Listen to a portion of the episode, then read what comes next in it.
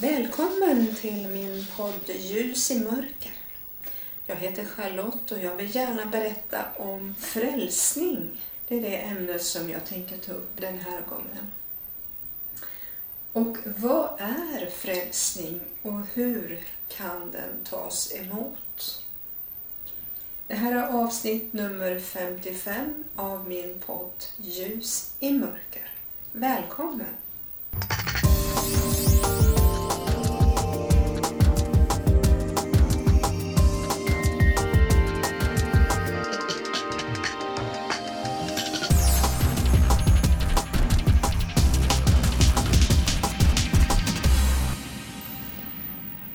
Frälsning det är ett stort kapitel och det är också svårt att förklara. Och jag väljer att inte läsa vad det står i Wikipedia på nätet. Den frälsning som jag vill tala om idag, det är den som det står att läsa om i Bibeln, som står för sanningen. Det är det som är av största betydelse, att tala om sanningen. Det jag kan börja med att säga, och det har du säkert redan hört, att frälsning betyder räddning. I Bibeln så står det så här på olika ställen angående frälsning. Och vi börjar i Johannes evangelium och kapitel 3, verserna 16 till 18. Och det kallas också för Lilla Bibeln. Ty så älskade Gud världen att han utgav sin enfödde son för att den som tror på honom inte skall gå förlorad utan ha evigt liv. Inte sände Gud sin son i världen för att döma världen utan för att världen skulle bli frälst genom honom. Den som tror på honom blir inte dömd, men den som inte tror är redan dömd eftersom han inte tror på Guds enfödde sons namn. Det är en sak att tro och en annan att vilja tro. Man kan välja att tro. Man kan också välja bort att tro. Sedan läser vi i Romarbrevet kapitel 19, verserna 9-13. Om du därför med din mun bekänner att Jesus är Herren och i ditt hjärta tror att Gud har uppväckt honom från de döda skall du bli frälst. Ty med hjärtat tror man och blir rättfärdig, med munnen bekänner man och blir frälst.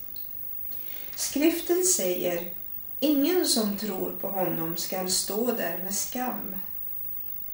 Det är ingen skillnad mellan jude och grek. Alla har en och samma Herre och han ger rikedomar åt alla som åkallar honom. Ty var och en som åkallar Herrens namn skall bli frälst. Och i Efesierbrevet kapitel 2 och vers 8 står det Ty av nåd är ni frälsta genom tron, inte av er själva. Guds gåva är det, inte på grund av gärningar för att ingen skall berömma sig. Och i första Petri brev kapitel 3 och vers 21. Efter denna förebild frälser nu dopet också er det innebär inte att kroppen renas från smuts utan är ett rent samvetes bekännelse till Gud genom Jesu Kristi uppståndelse.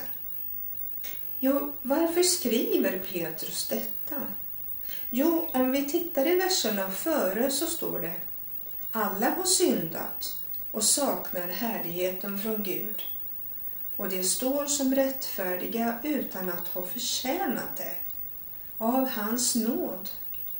Därför att Kristus Jesus har friköpt dem.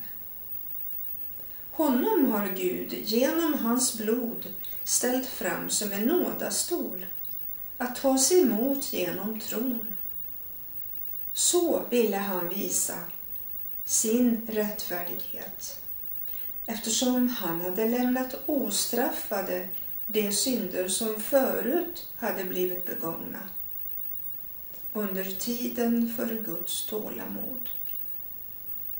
I den tid som nu är ville han visa sin rättfärdighet, att han själv är rättfärdig när han förklarar den rättfärdig som tror på Jesus. Här ser vi att allt bara beror på nåd. Ingen kan förtjäna frälsningen, utan det är bara nåd från Gud. Det finns tyvärr så många som kallar sig kristna bara för att de har blivit döpta som bebisar och tillhör därmed Svenska kyrkan. Men som aldrig har upplevt frälsning. Sakramenten kan inte föra oss till himlen utan det är ett viljebeslut från vår sida. Att tillåta Jesus att komma in i vårt hjärta och ge oss ett nytt liv. Och sen finns det de som säger, ja men jag har gjort så mycket gott i mitt liv att jag är säker på att jag kommer till himlen.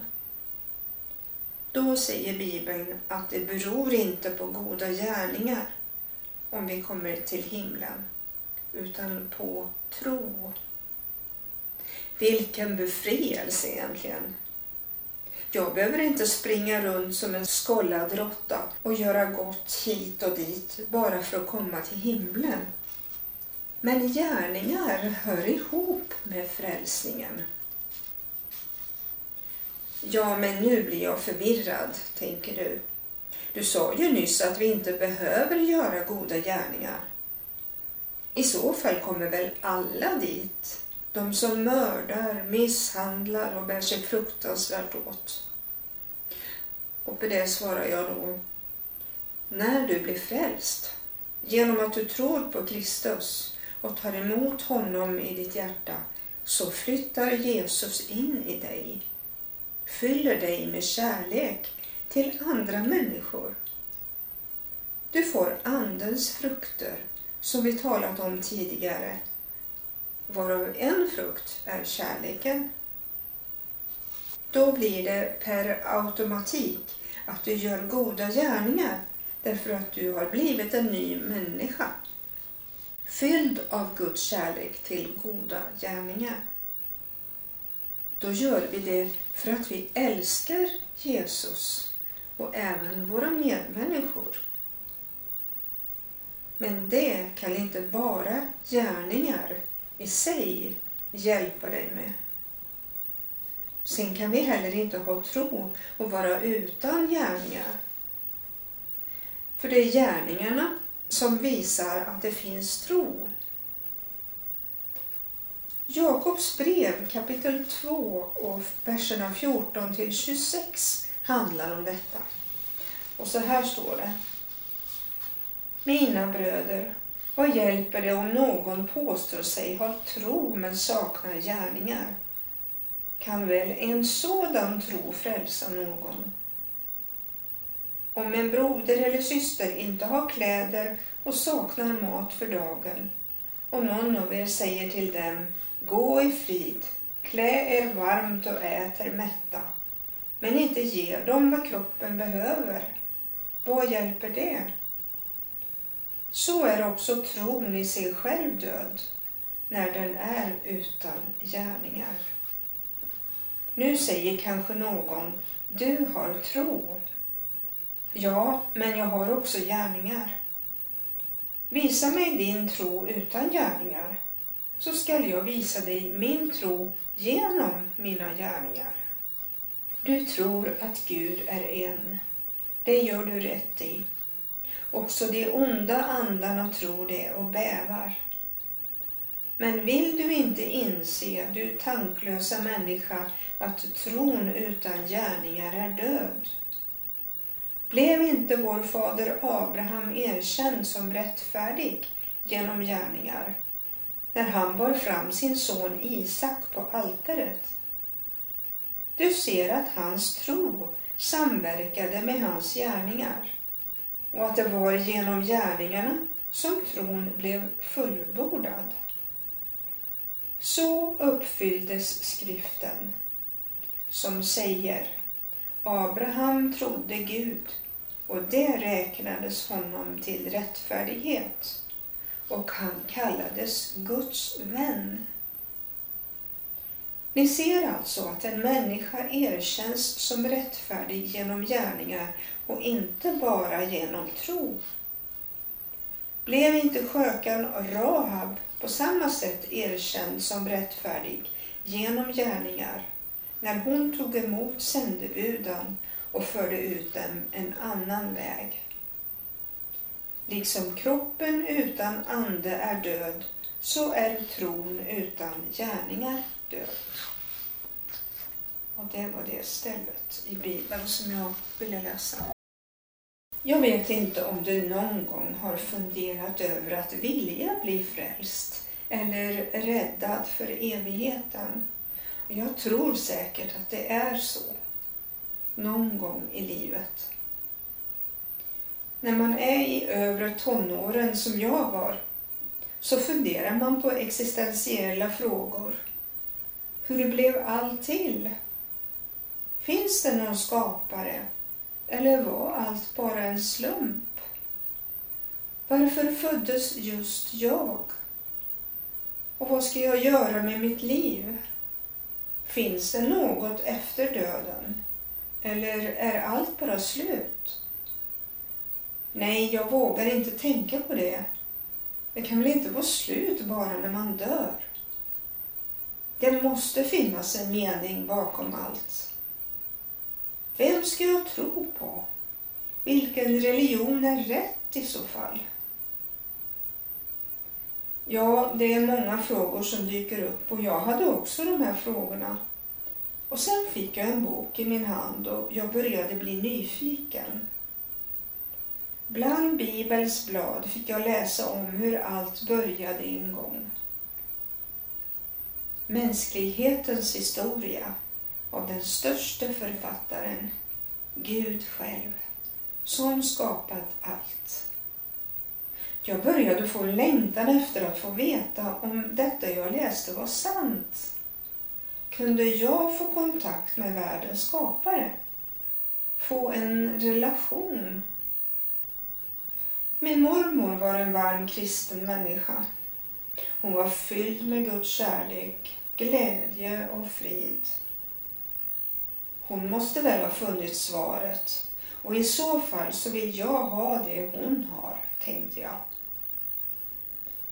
Mina tankar på evigheten upptog hela mitt intresse och jag tänkte inte ge mig förrän jag visste om Gud fanns. Men hur gör man? Jag hade ju inte varit så gudfruktig och snäll under min uppväxt. Jag kände mig smutsig inuti men jag ville bli ren. Och när jag kom till mormor tillsammans med min syster och vår moster så fick jag äntligen svar på mina frågor.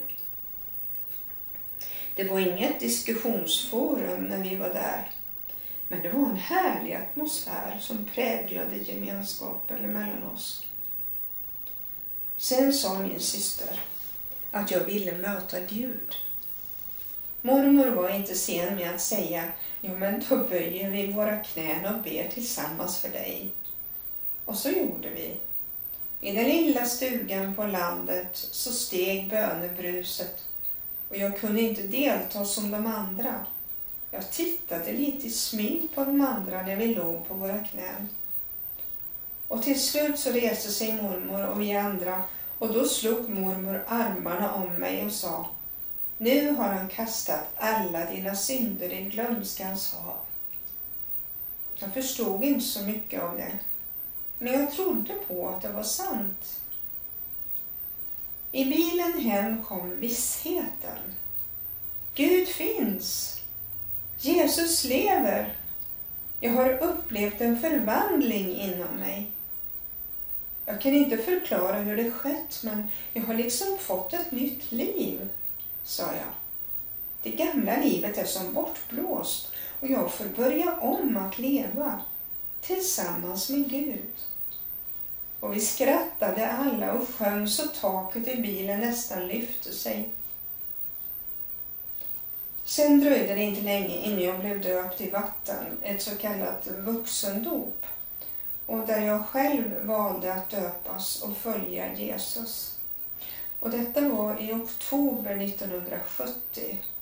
Alltså det är ganska länge sedan. I Vredstorp utanför Askersund där jag bodde. Jag glömmer aldrig detta. Jag kände mig så helig och ren. Det var ett fantastiskt liv som jag fått. Så här står det i Romarbrevet kapitel 6 och verserna 3 till och med 11. Eller vet ni inte all, att alla vi som är döpta till Kristus Jesus är döpta till hans död?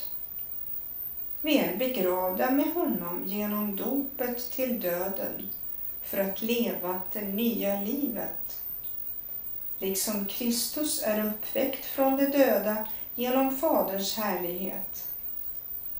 För om vi är förenade med honom i en död som hans, ska vi också vara det i en uppståndelse som hans. Vi vet att vår gamla människa har blivit korsfäst med Kristus för att syndens kropp ska berövas sin makt så att vi inte längre är slavar under synden. Den som är död är förklarad fri från synden. Och har vi nu dött med Kristus, alltså genom dopet, så tror vi att vi också ska leva med honom. Vi vet att Kristus aldrig mer dör sedan han blivit uppväckt från de döda. Döden har inte längre någon makt över honom. Ty hans död var en död från synden en gång för alla. Men det liv han lever, det lever han för Gud. Så skall också ni se på er själva. Ni är döda från synden och lever för Gud i Kristus Jesus.